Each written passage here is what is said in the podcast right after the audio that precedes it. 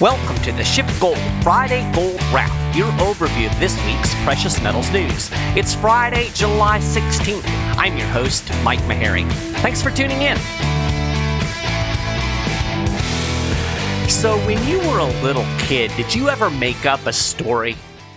You know, maybe it was based on something that actually happened, but you embellished it, or maybe you just made it up completely. And then the story starts to fall apart. You know, people notice little inconsistencies in what you're saying, or, you know, maybe somebody who was there starts calling you out. But being a little kid, you're going to stick to your story. Like, you're going to hold on to that story for dear life. I distinctly remember doing this with my friends, trying desperately to convince them that my story was true. You know, I think at some point I almost convinced myself that it was true. That's pretty much where Federal Reserve Chair Jerome Powell seems to be right now. He's made up this transitory inflation story, and by God, he's sticking to it. Unfortunately for Powell, the data is calling him out.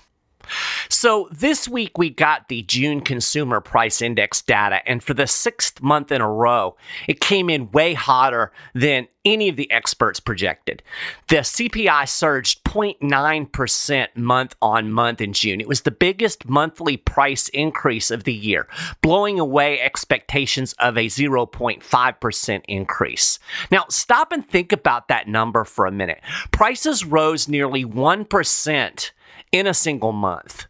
The headline CPI number bandied about in the mainstream media was the 5.5% year on year increase. The consensus was for a 5% gain. It was the biggest yearly jump in the CPI since August 2008. Core CPI, that strips out the more volatile food and energy prices, rose 4.5% year over year. This also blew away projections for a 3.8% rise. It was the sharpest upward move in core CPI since September 1991. On a monthly basis, core prices also rose 0.9% against estimates of 0.5. So, not only did all of these numbers come in higher than expectations, they came in above the upper range of expectations. Looking back over the year, consumer prices have gone up more than expected every single month. The CPI in January was up 0.3%. It was up 0.4% in February. It rose 0.6% in March, 0.8% in April, and 0.6% in May. So we had that little bitty tick down in May. And some people were thinking, oh, well, maybe this is starting the downward trend. But then we got the 0.9% for June. If you add up the CPI gains through the first half of the year, the inflation rate comes to 3.6%. Uh, you will note that is just a tad above the 2% Fed target. If we simply duplicate this trend through the second half of the year, we're looking at CPI of over 7%. Now, sometimes you'll hear people claim that inflation really isn't that big of a deal because wages rise also. So, you know, it kind of balances out in the wash. And in the long term, I guess it does. But right now, you're getting hosed. According to the Labor Department, the big hike in prices translated to a decrease in real wages. Real average hourly earnings fell 0.5% in June, as the 0.9% CPI increase more than wiped out the 0.3% rise in average hourly earnings. So, in other words, you can't buy as much stuff this month as you could last month. As I said, you're getting hosed. CPI wasn't the only inflation data that came in hotter than expected. Producer prices charted the biggest gain in over 10 years. Year on year, the producer price index surged 7.3% last month. That was the biggest year on year rise since November 2010 and followed a 6.6% advance in May. Month on month, PPI was up a full 1% against expectations of a 0.6% gain. Now, to hear Powell tell it, these price increases are transitory, right? So at some point, we should see the consumer price index start coming down, right? The increases should slow. But if the producer prices are telling us anything, it's that there's a pretty good chance consumer prices may actually accelerate even faster as we move toward the end of the year. Because at some point, the producers are likely going to throw in the towel and pass these higher costs onto the consumer.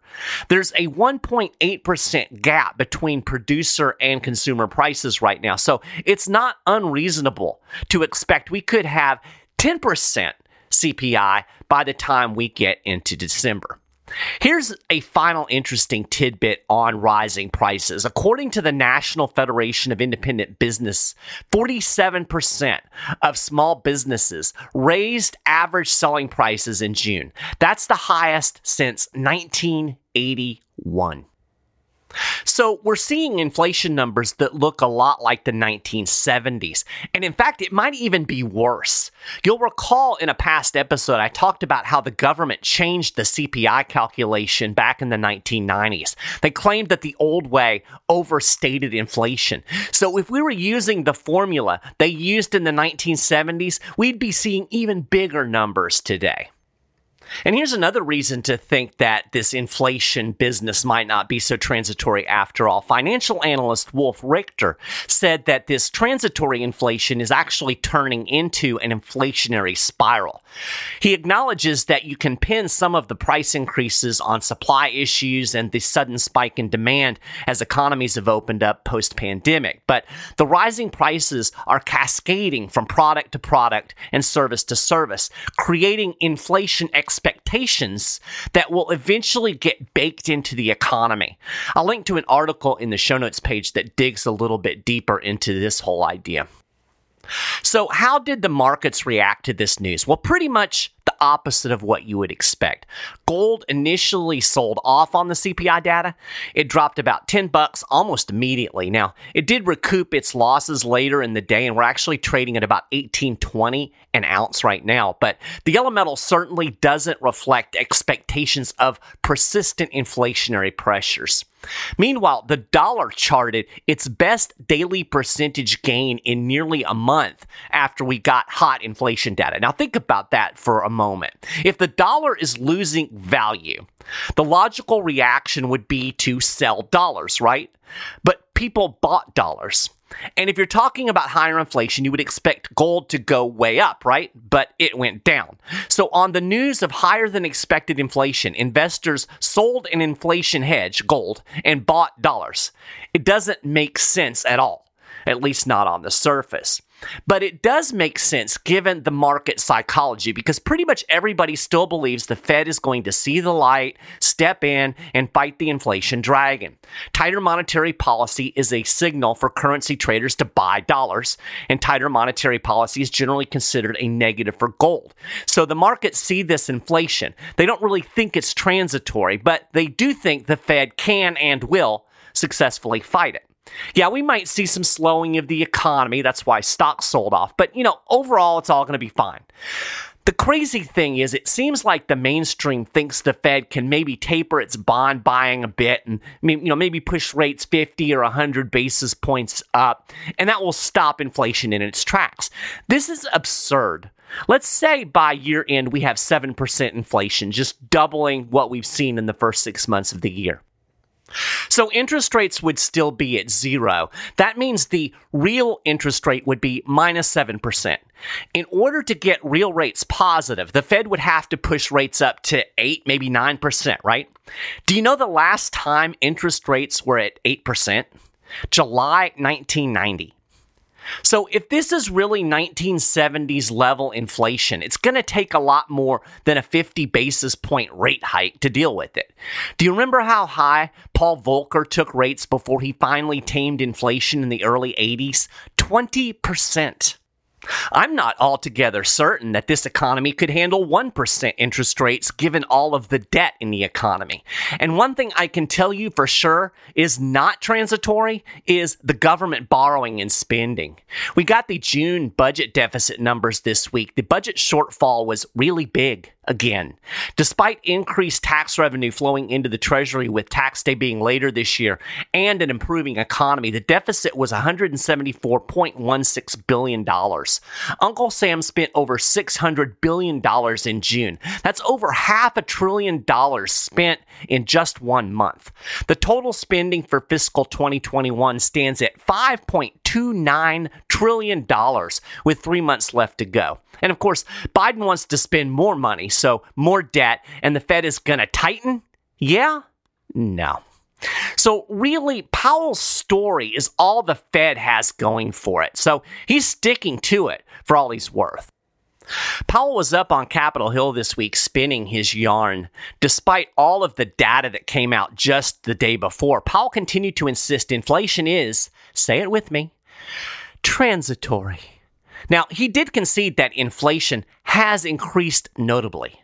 You think? It's been higher than projected every single month this year. Powell said the prices will likely remain elevated in the coming months before moderating. More significantly, Powell once again said it's too early to talk about tightening monetary policy. Although the economy has made progress, the Fed's benchmark of substantial further progress remains, quote, a ways off. He said our strong guidance on interest rates and on our balance sheet will ensure that monetary policy will continue to deliver powerful support to the economy until the recovery is complete. Now, when asked what he means by substantial further progress in employment, Powell showed his hand. He basically admitted this is all BS when he said it's a very difficult thing to be precise about. In other words, I'm not going to put any measurable criteria on this because I don't want to be held to it because it really doesn't matter because we can't do crap about it anyway. Powell went on to explain, quote, it really is a very broad range of things. But he did promise the Fed, quote, will provide lots of notice before it considers tightening policy. The Fed chair also reassured the committee that if high inflation persisted and was threatening to uproot inflation expectations, we would absolutely change our policy as appropriate. But Powell gave no indication of just how long inflation has to be, quote, persistent before it's no longer transitory, or how high it actually needs to go before the Fed does something. The central bank has indicated it's comfortable letting inflation run, quote, moderately above its 2% target for, quote, some time. Representative Anthony Gonzalez actually asked Powell, How long is some time? The best answer Powell could come up with is it depends. He said, right now, inflation is well above 2%. The question for the Federal Open Market Committee will be where does this leave us in six months? Yes, Jerome, that's the question. What is the answer? You know, he's answering a question with a question. Well, the thing is, there isn't an answer. And, and that's the key. The real takeaway here, and it's important to remember this Powell is all talk, talk, talk. Meanwhile, the Fed isn't doing anything. Rates are at zero. Bond buying continues unabated, just like it did as the pandemic was beginning. The extraordinary inflationary monetary policy is rolling right along, even as CPI runs hotter and hotter and hotter. Where will inflation actually be by the time the Fed caves and admits that this isn't transitory? You know, that's a pretty chilling thing to think about. So Powell is going to stick to his story as long as he possibly can. He's really got no choice. He can't do what it would take to actually fight inflation. Again, it would require interest rate hikes and monetary tightening that would crush whatever economic recovery that we've had. It would plunge us into a recession. I mean, quite frankly, the economy needs a recession to cleanse out all of the malinvestments and misallocations, but nobody wants to take that bitter medicine. So, as I said, at this point, the story is all Powell has got. So, are you ready for all of this? I really hope you're not following the crowd selling gold and buying dollars. If you want some alternative advice, some different options, I highly recommend talking to a SchiffGold Precious Metals specialist today. Just call 1 888 Gold 160, or you can email them at info at schiffgold.com. These guys are fantastic. They will look at your individual situation, your goals, your portfolio, and help you see how precious metals can help preserve your wealth in uh, this inflationary environment, or if the Fed actually does do something about it, the economic recession that would almost certainly follow. So, that is a gold wrap for this week. You can get more details on all of these stories and more and keep up with, with the uh, latest precious metals news and analysis throughout the week over at schiffgold.com slash news. If you haven't done it already, you can subscribe to the Friday Gold Wrap over at iTunes or on the SchiffGold YouTube channel. Uh, we're also on Stitcher. Uh, you'll find links to all of this stuff over on the show notes page. I appreciate you listening to the show. I hope you have a fantastic weekend, and I'll talk to you next time.